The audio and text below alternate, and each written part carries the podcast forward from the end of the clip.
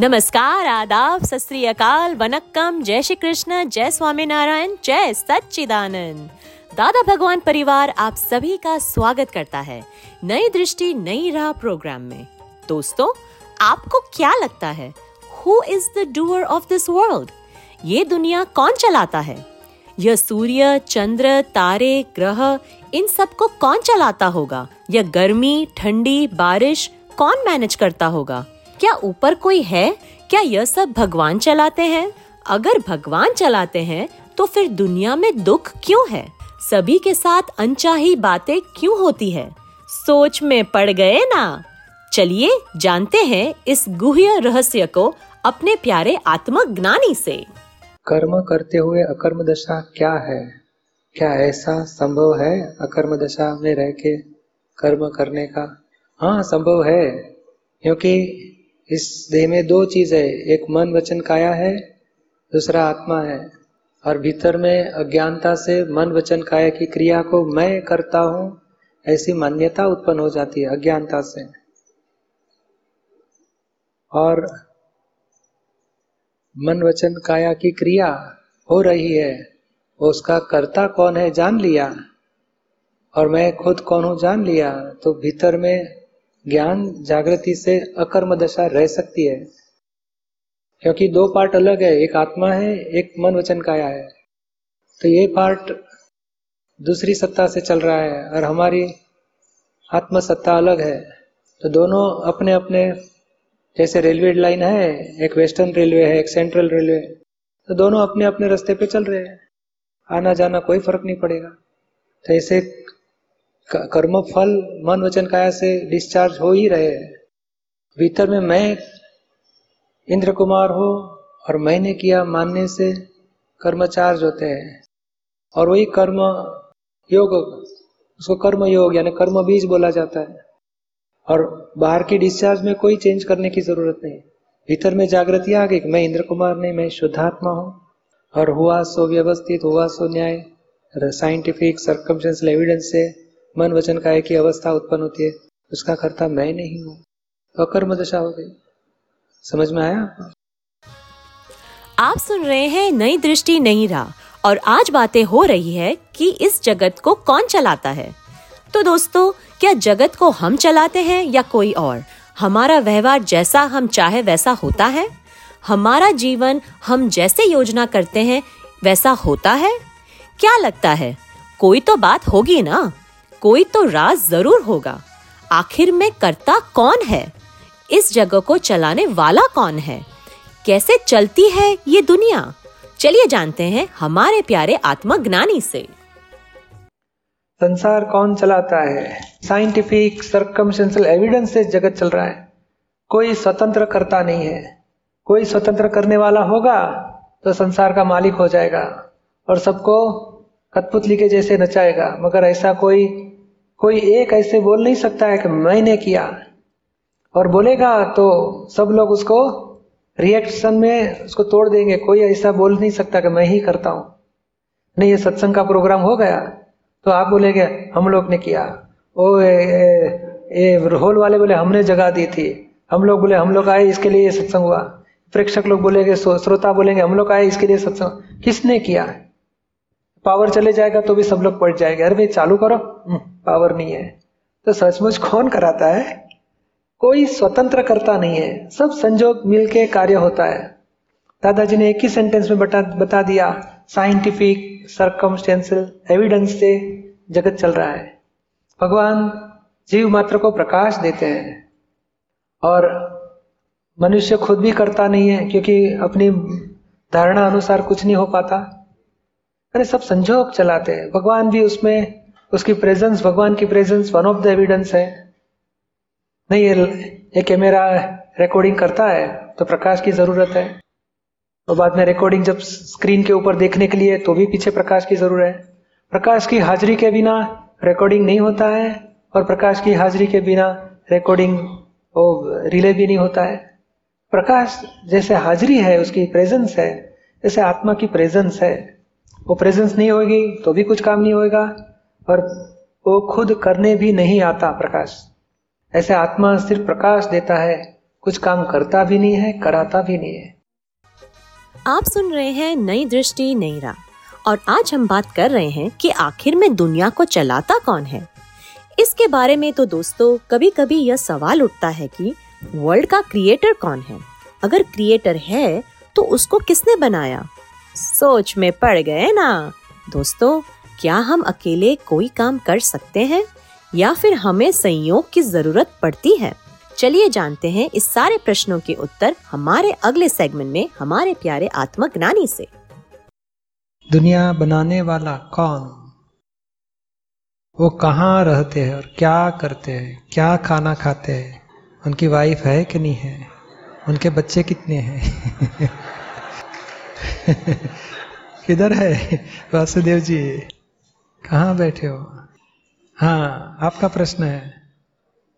दुनिया बनाने वाला कोई होगा तो बहुत बड़ा प्रश्न है, उनको किसने बनाया? तो बनाने वाले को किसने बनाया? लॉजिक वाले पूछते ही रहेंगे, ये स्टेज के ऊपर देखो। ये जो है। यहाँ स्टेज के ऊपर देखो भाई साहब, वासुदेव जी। यहाँ से बात करेंगे हम। वो परोक्ष हो जाएगा, ये प्रत्यक्ष हो जाएगा। नहीं, उधर ही खड़ा रही है दुनिया बनाने वाला कोई होगा? तो लॉजिक वाले पूछेंगे, इस, उनको किसने बनाया? उनको किसने बनाया? तो बनाने वाले को किसी ने बनाना ही चाहिए। तो इसकी परंपरा का कोई जवाब नहीं मिलता है। और दुनिया बनाने वाला होगा तो दूसरा प्रश्न ये होता है, ऐसी कैसी दुनिया बनाई सारे लोग दुखी? एक आदमी को शांति नहीं, चिंता, उपाधि, टेंशन, दुख, रोग, वृद्धत्व, डिवोर्स हो जाते हैं, मृत्यु हो जाती है, ऐसे क्यों दुनिया बनाई? नहीं, प्रश्न तो हो जाएगा कि नहीं? तो सच्ची बात यह है, और दुनिया बनाने वाला कोई होगा तो हम तो कठपुतली हो गए कठपुतली बोला जाता है ना, कर्म का सिद्धांत ही टूट जाएगा, वही चलाने वाला सब चलाएगा, दुनिया ने बनाने वाला ही सबको चलाएगा तो विरोधाभास हो जाएगा। कर्म बांधते हैं और भुगतने पड़ते हैं और मोक्ष गति कर्म बंधन स्टॉप हो गया तो मोक्ष गति पाते हो, सब विरोधाभास हो जाएगा। तो ये भी प्रश्न हो जाएगा, बनाने वाला कृष्ण भगवान है, राम भगवान है, महावीर भगवान है, ऐसी कैसी दुनिया बनाई उन्होंने? तो सच्ची बात यह है कि दुनिया बनाने वाला सचमुच कोई नहीं है। दुनिया अविनाशी तत्वों की बनी हुई है। अविनाशी तत्व, छह अविनाशी तत्व इस दुनिया में है। कभी नज़र नहीं आती है इसलिए। वो नहीं आएगा। वो नज़र आते हैं। ये पानी में हाइड्रोजन, ऑक्सीजन है, कभी आपको नज़र आया था? पढ़ाई में आया, तब मालूम अरे, इसमें दो वायु मिलके पानी हो सकता है। कभी मालूम ही नहीं था। हम पानी को देखते हैं, उसको क्या समझ में आएगा इसमें? दो तत्व, अविनाशी तत्व है इसमें। तो ये नज़र में नहीं आए ऐसे बुद्धि की नज़र में कभी आएगा ही नहीं। अज्ञानता से कभी समझ में आता ही नहीं था। जब ज्ञानी रहते हैं, साइंटिस्ट रहते हैं, वो जब बताते हैं, तब हमें समझ में आता है। जैसे महावीर भगवान साइंटिस्ट आध्यात्मिक साइंटिस्ट थे ये भौतिक साइंटिस्ट अलग है और आध्यात्मिक साइंटिस्ट अलग है। उन्होंने ये विज्ञान खुला किया जगत का वास्तविकता का। छह अविनाशी तत्व है और छह अविनाशी तत्व एक दूसरे के सामने, आमने सामने आने से अवस्थाएँ उत्पन्न हो जाती है। और अवस्थाओं में भ्रांति से मैं हूँ, मान लिया। उसे कर्म बांधते हैं और कर्म फल में अवस्थाएँ आती है और भुगतने पड़ते हैं। बाकी किसी ने बनाया नहीं, कोई बनाने वाला है भी नहीं। कोई ऐसा एक आदमी नहीं बोल सकता है, एक तत्व ऐसा नहीं बोल सकता, मैं हूँ तो मैंने ये सब किया। कोई नहीं बोल सकता है। और एक तत्व होगा तो कोई हो ही नहीं सकता था, दुनिया उत्पन्न ही नहीं हो सकती थी। छह अविनाशी तत्व है और सबके अपने अपने स्वभाव है। और एक दूसरे जैसे सूर्य, पृथ्वी, चंद्र है। तो चंद्रम की, चंद्रमा की एकम, बीज त्रि चौथ, पांचम होती है ना? अमास, पूर्णिमा सब होते रहता है ना? किसने किया बोला जाएगा? तो नहीं, ये सब रिवॉल्व होता है, घूमता है। पृथ्वी, सूर्य, चंद्र एक दूसरे के आसपास घूमने से अवस्थाएँ उत्पन्न हो जाती किसी को बनाने नहीं पड़ती। अनादिकाल से सूर्य भी है, चंद्र भी है, पृथ्वी भी है, ऐसे ही ऐसे रहते अनादि अनंत बोला जाता है। इसका अंत कभी आने वाला नहीं। इसकी आदि कभी हुई नहीं। ऐसा ही, जैसा जगत दिखता है, ऐसा ही अनादि काल से है अनंत काल तक रहेगा ही रहेगा। सिर्फ़ अवस्थाओं का उत्पन्न होना, अवस्थाओं का विनाश होना, उत्पन्न विनाश अवस्थाओं में हो जाता है, तत्व में कभी विनाश उत्पन्न होता ही नहीं। नहीं, आत्मा अविनाशी होगा कि विनाशी होगा? क्या बताओगे आप? आत्मा तत्व विनाशी होगा कि अविनाशी होगा? वासुदेव जी। जी। उतना समझे बोले हैं। आत्मा तो अविनाशी है। आत्मा अमर बोला जाता है ना।